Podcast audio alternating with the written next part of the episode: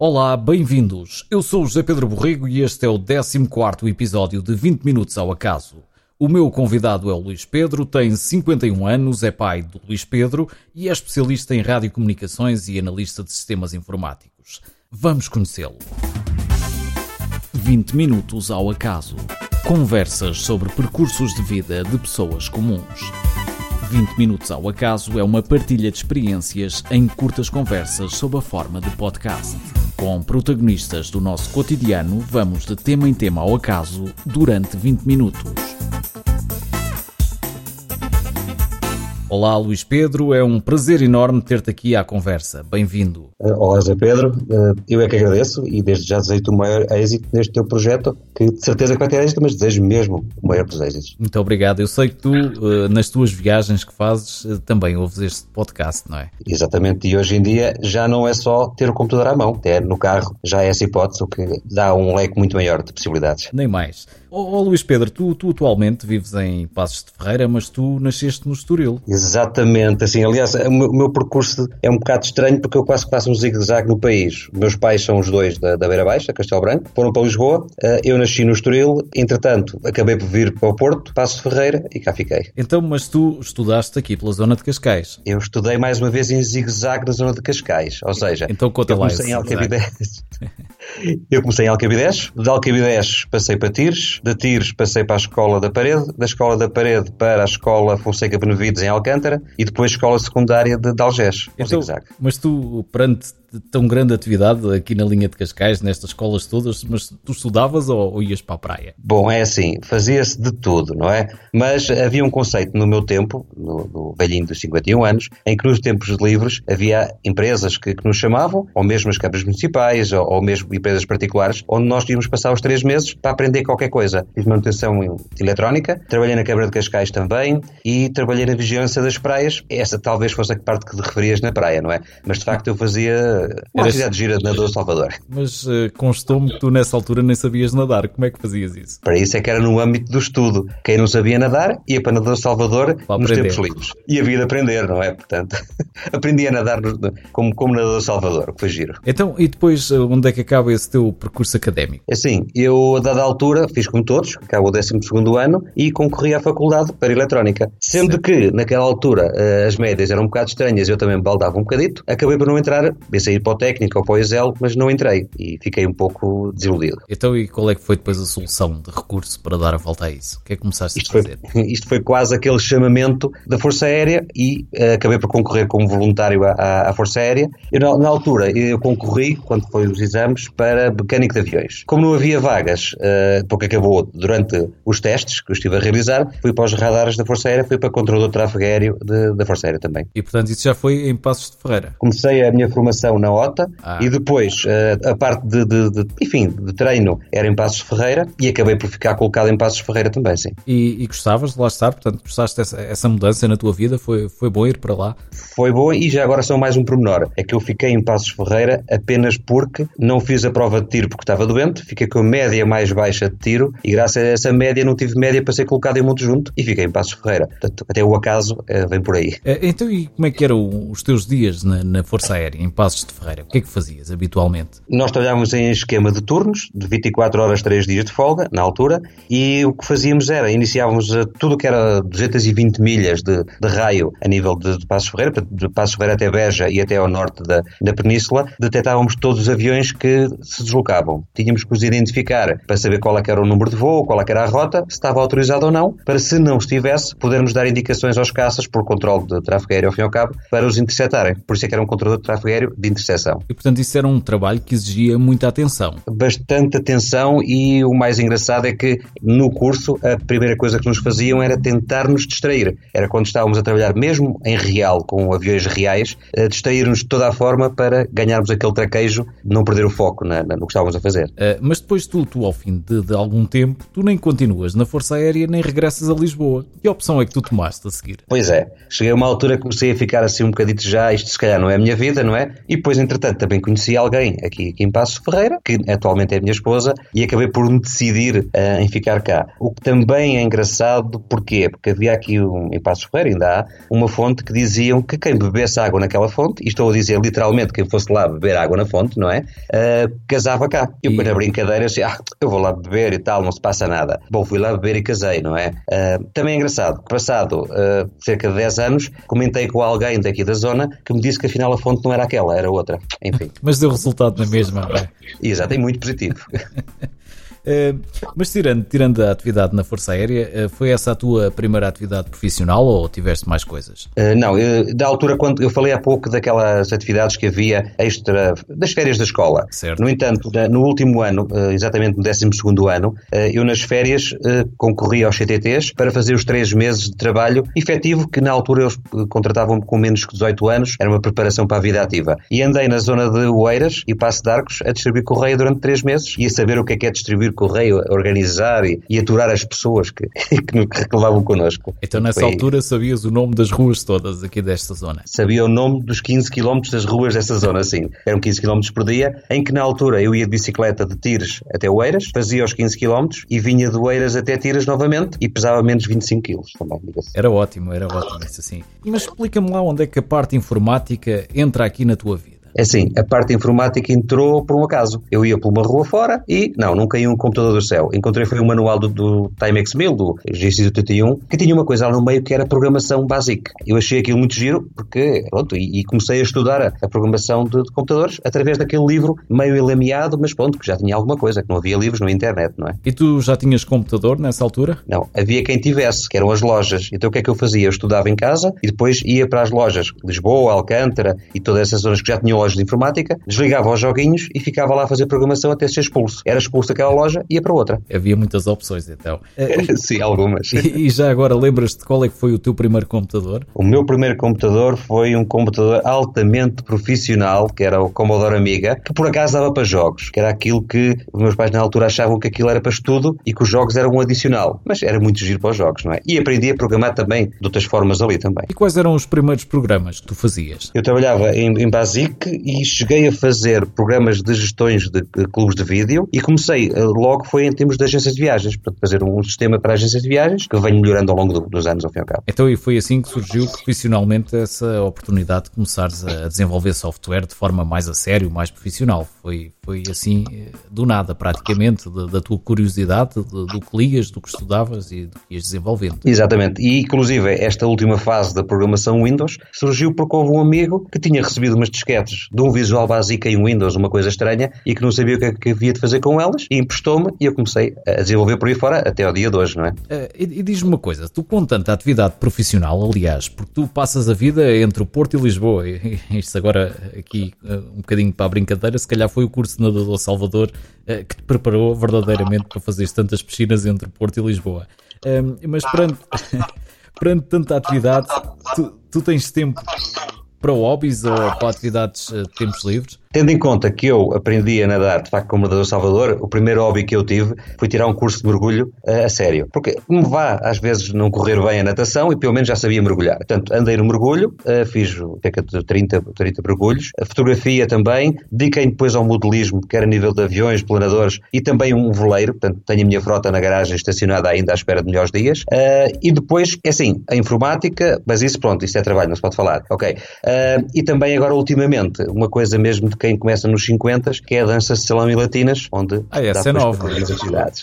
essa é nova, mas então que tipo de atividades é que tu desenvolves é, ao nível da dança? Ao nível da dança é assim, eu desenvolvo a atividade da dança a nível de modernas, agora falando mais tecnicamente, de tudo o que são modernas, tudo o que são as latinas e as afro-latinas. E basicamente é aprender umas coisitas para depois ao fim de semana conseguir sair com a, com a mulher e dançar à vontadinha em todo lado. E, e participas em algum tipo de concurso ou é mesmo só para te divertires? Não, é o concurso de chegar a um sítio qualquer, pegar um copo, beber um copito e depois ir dançar mesmo. É sem pontuação. E já agora te falaste aí numa atividade que eh, me despertou aqui alguma curiosidade, porque eu próprio também pratiquei aeromodelismo em tempos. E lembro-me de praticar voo circular e de ter inclusivamente um motor de, de, compressão, que hoje em dia já não sei onde é que, onde é que ele anda. Uh, mas uh, tu lembras-te ainda do, dos modelos que chegaste a desenvolver, a fazer nessa altura e que tipo de equipamento é que usavas? É assim, em termos de, de motores, uh, como já foi muito, já, já mais recentemente, já tive um sorte, não ter que ter os motores diesel, tínhamos que ajustar a compressão e fazer tudo aquilo.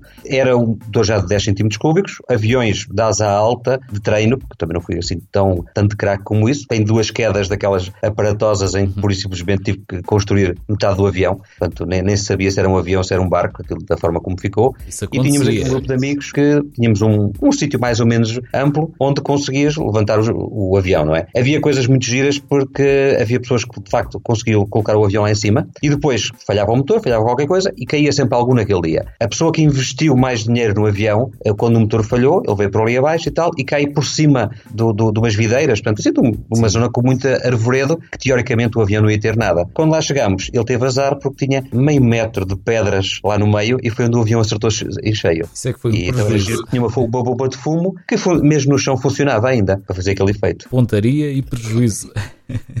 Eu acho que era kamikaze, era um modelo kamikaze que estava já programado já a antecipar os drones, ao fim e ao cabo. É, exatamente. E já que estamos aqui a falar de aviões e sabendo que tu desenvolves software para, para o setor das viagens, Tu viajas uh, só no teclado ou vais também a outros uh, destinos? Esse é que é o problema, é que eu gosto de experimentar os destinos todos para saber se são bons ou não. E quando tu desenvolves software para viagens e vês centenas ou milhares de, de reservas de viagens a ser criadas para vários destinos, ficas com o bichinho. Eu neste momento eu devo ter feito 27, 28 países, desde Caraíbas, desde enfim, Europa Central, desde a África, uma série, claro, as nossas ilhas, e já agora é aquilo que as pessoas não podem perder, porque há quem viaje para muito longe e esquece que a paisagem dos Açores é assim, ela é igual a, aos Alpes, praticamente, é igual a muitos outros destinos e tem paisagens espetaculares, fica publicidade. Em termos de, de, de viagens, uh, há um sítio que eu não fui ainda, pronto, é aquele que eu tenho desde o meu tempo de escola, que podem se rir à vontade, mas é Freixo de Espada à Cinta. E porquê? E porquê? Era essa a pergunta seguinte. Porque a minha professora na escola tinha um mapa, que lá num cantinho tinha uma coisa que era Freixo de Espada à Cinta. Toda a gente achava piada o nome. E eu também achava, só que eu nunca fui a Freixo de Espada à Cinta. Já lá passei perto, mas não consegui ainda. Portanto, esse é o meu objetivo. Portanto, Quando for a Freixo de Espada à Cinta. Mantém-se o destino de sonho. exatamente, exatamente. Oh, Luís Pedro, uh, tu diz-me agora aqui outra coisa para ver se eu consigo uh, perceber aqui melhor o teu percurso de vida. Portanto, tu vais, tu vais para a Força Aérea, tu começas a trabalhar no setor das radiocomunicações, tu vais desenvolvendo software mas tu depois, mais tarde, decides então ir para o ensino superior. Ou seja, isto já começou com uma tentativa falhada, porque eu na Força eh, antes de para a Força Aérea tentei concorrer. Não consegui, durante os 5 anos que estive na Força Aérea concorri novamente uh, à faculdade e entrei no ISEP em Engenharia Eletrónica. Qual é o problema de quem tem, enfim, 18 anos, tem algum dinheiro no bolso e está longe de casa? É que, pronto, começa a dar uns passeiozinhos e as aulas já foram. Fiz algumas cadeiras, lembro que fiz uh, análise 1, fiz álgebra linear e geometria analítica, fiz química, fiz uma de física, fiz eletrónica, digital, fiz algumas cadeiras, mas não saí do primeiro ano. Porquê? Porque simplesmente havia duas cadeiras ou três que não davam e, e ficava sempre por ali porque repetia sempre. E desisti. Depois, através de uma aposta, porque alguém disse que ah, tu não és capaz de estudar novamente, eu aos 40 anos decidi ingressar novamente. E, e, e foi esse que, que já foste para informática, certo? Sim, informática de gestão. E já agora, porque não engenharia informática? Podes perguntar? Ora, pergunta lá. E já agora, porque não engenharia informática? Porque tem matemática. Ah. E eu, o que é que eu fiz? Eu fui ao, aqui a, ao, ao ISEP no Porto, pedir a, o certificado de habilitações para concorrer à informática de gestão e lá disseram que eu não tinha uma matemática feita. Pronto, tudo bem, todas as cadeiras que tinha. Quando cheguei ao ISMAI, onde tirei a informática de gestão, a minha primeira pergunta foi: Este curso tem matemática? E disseram: Ah, tem, mas eh, talvez tenha equivalência. Eu é assim: se tiver equivalência com as que eu tenho, eu faço o curso. Se não tiver, não faço. Isto é uma certa antipatia minha da matemática, que eu peço desculpa de, de, de ser, mas então, foi o que fez com escolher informática de gestão. E como é que tu ias conjugando isso com a tua atividade profissional, com o desenvolvimento de software? Quer dizer, tu ainda tinhas tempo para ir às aulas? Tinha, porque o dia tem 24 horas. As pessoas não sabem, mas tem 24 horas. E tu dormes quantas? Uh, Mas, mas não, consegui conciliar porquê? Porque tinha alguma flexibilidade em termos de horário e então sacrificava uma, umas horas em relação às outras e ia fazendo as cadeiras, quer de dia, eu andei um ano e meio de dia e um ano e meio no, no, no, no curso noturno, e o mais estranho, que já agora para quem tem 40 anos e vai estudar de dia, é que chega lá e vê, entre aspas, os nossos filhos todos a estudar ao nosso lado, gente muito nova. E o mais engraçado ainda, se quiseres, como um momento giro, Sim, foi força. quando eu cheguei a, a uma disciplina de programação informática geral, uh, eu entro na sala e vejo todos, entre aspas, os miúdos, a olhar para mim assim com um ar estranho, porque é que o professor sentou numa carteira ao lado deles. Este professor, este professor não deve ser bom da cabeça, é daqueles muito, enfim, colabora muito, gosta de estar ao nosso lado. E eu sentei-me ali. Passado 5 minutos, entra o verdadeiro professor. Uh, reação ao contrário. O que é que este velhote está aqui a fazer? Enganou-se, de certeza. Portanto, durou muito pouco tempo uh, eles pensarem que tu eras o professor da cadeira. Exatamente. Onde, onde é que a coisa depois mudou um pouco? Porque o professor começou a perguntar o que é que todos sabiam fazer na informática e o velhote para o fim, que tipo, ah, ok, vamos rir com este aqui, pronto, vamos lá ver o que é que sai. Uns disseram, ah, eu sei fazer os X6, eu já uma vez vi não sei aonde, tal, tudo até muito simples. Quando chegou à minha fase, como eu já tinha dado em N linguagens de programação e N coisas, comecei ali a desbobinar um bocadinho. Ele a meio parou e disse assim, olha, uh, o que é que veio aqui fazer? Exato. E eu, eu vim solidificar algumas coisas, vi ser obrigado a aprender outras e no fim levar um canudo porque eu fiz uma aposta a dizer que conseguia tirar o curso. Pô, e ele, ele riu-se. Porque já agora é, é, interessante, tu tens uma, uma vasta experiência profissional quando entras no, no ensino superior uh, e, e, também deve ser depois muito mais fácil. Uh, acompanhar as aulas e, e, fazer os trabalhos, porque tens uma outra perspectiva, que é a perspectiva prática, que nessa altura provavelmente vai faltando a esses alunos que, que estão a começar a sua carreira académica. Exato, assim, repara, eh, eu ali conseguia criticar algumas coisas, até perante os professores, mas também conseguia ajudar alguns colegas que não sabiam para que é que servia, o que é que estavam a aprender. Por exemplo, tínhamos colegas uh, que estavam em, em contabilidade que, e desporto e tudo, que não sabiam para que é que tinham que aprender aquilo. E o que eu lhes dizia é sempre o seguinte: vocês têm que pelo menos saber do que é que se está a falar. Porque se algum dia numa reunião alguém vos falar disto, já sabem o que é que é. Não passam o trunfo para o outro lado, não é? E por outro lado, é para isto que os vossos pais estão a pagar. E era um bocado estranho este tipo de conversa comigo, não é? E entre eles. E, e portanto, certamente tinhas uh, algumas discussões gratificantes com, com os professores, até para de alguma forma partilhares aquilo que sabias do, do teu dia a dia, da tua vida profissional. Tinha, e até houve uma situação até engraçada de um trabalho que tínhamos que fazer, em que tínhamos que fazer um sistema online. Podíamos escolher o que quiséssemos. E eu, claro, escolhi um sistema tipo chegadas e partidas de um aeroporto, com, com os aviões a chegar lá, porque era o tema que eu também dominava melhor. Fiz um trabalho que não foi assim muito completo, estava, estava bom, mas eu podia melhorá-lo mais. O professor, a dada altura, perguntou-me: Ah, isto está muito engraçado, mas podia ser como o site da Ana, que tem mais isto e mais aquilo. E sabes o que é que eu lhe respondi? Não. Simplesmente disse-lhe: Professor, quem paga? E ele disse: Ah, isto aqui é grátis. Então pronto, quando pagarem, desenvolve-se mais. E ele achou piada porque era o mundo real versus o mundo académico, um pouco essa, essa, essa teoria. Ou seja, às vezes as pessoas querem mais coisas, mas esquecem-se que, que elas custam dinheiro e que, e que, que, que, que feito é? de alguém a trabalhar, não é? Exatamente. Olha, Luís Pedro, uh, nós já estamos praticamente a terminar e, como habitual, eu ia pedir-te que deixasses aqui três sugestões. Vamos começar pela sugestão cinematográfica ou televisiva. Qual é a tua sugestão? Um filme francês, e não é pela, pela moda de ser francês, mas é a família Bellier, que tem uma história muito gira, de uma família surda-muda, com uma filha que nasce ao contrário. Tem uma voz espetacular. É um filme que aconselho todos a verem. Muito bom. Ou seja, uh, imaginem uma família em que todas as pessoas da família são surdas-mudas. Vivem no campo, têm que lidar com os animais e têm uma filha que nasce norm normal, é sério. Consegue falar, consegue ouvir, sem nenhum grau de deficiência sem nenhum problema. Essa filha lida com eles no dia a dia, fala com os colegas voz normal, linguagem gestual no resto do tempo com os pais, faz aquele interface entre uns e outros, só que tem um problema, é que ela tem uma voz espetacular. O que é engraçado é que quando os professores descobrem isso, tentam, enfim, cativá-la para cursos de formação, e os pais têm um conflito muito grande, porquê? Porque é contra a natura, ou seja, a filha vai cantar para quê? Não precisa, já consegue comunicar com eles. Então sentem uma espécie de um ciúme e há um bloqueio de carreira que depois tem um final uh, espetacular mesmo, em que há o entendimento do que é que é a música, que é o sentir a música. Uma coisa é ouvir, outra coisa é sentir a vibração da música. É muito, muito giro mesmo. Muito bem, fica Não é então. Mexe, mas é muito giro. A tua sugestão, a família Bellier, é isso? Exatamente. E já agora vou-te pedir uma sugestão musical. Pink Floyd, é sempre. Tens para, assim, para um cinquentão tem que ser Pink Floyd. Tens assim algum álbum da tua preferência dos Pink Floyd?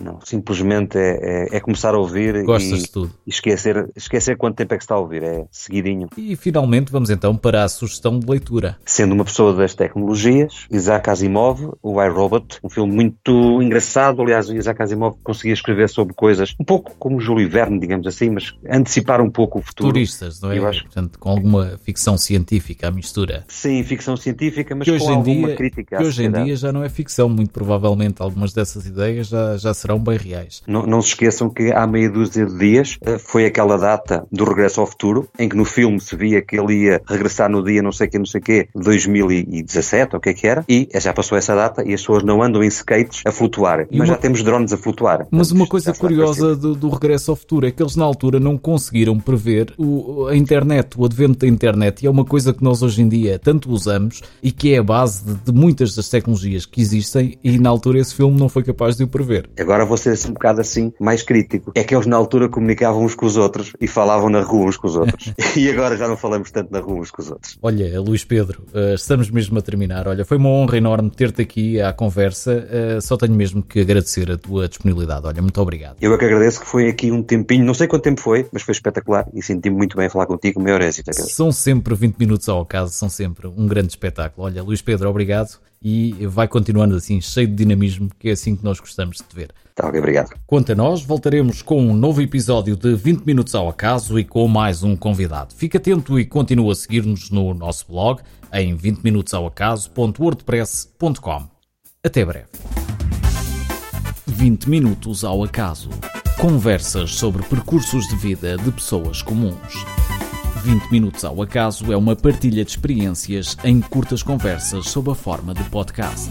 Com protagonistas do nosso cotidiano, vamos de tema em tema ao acaso durante 20 minutos.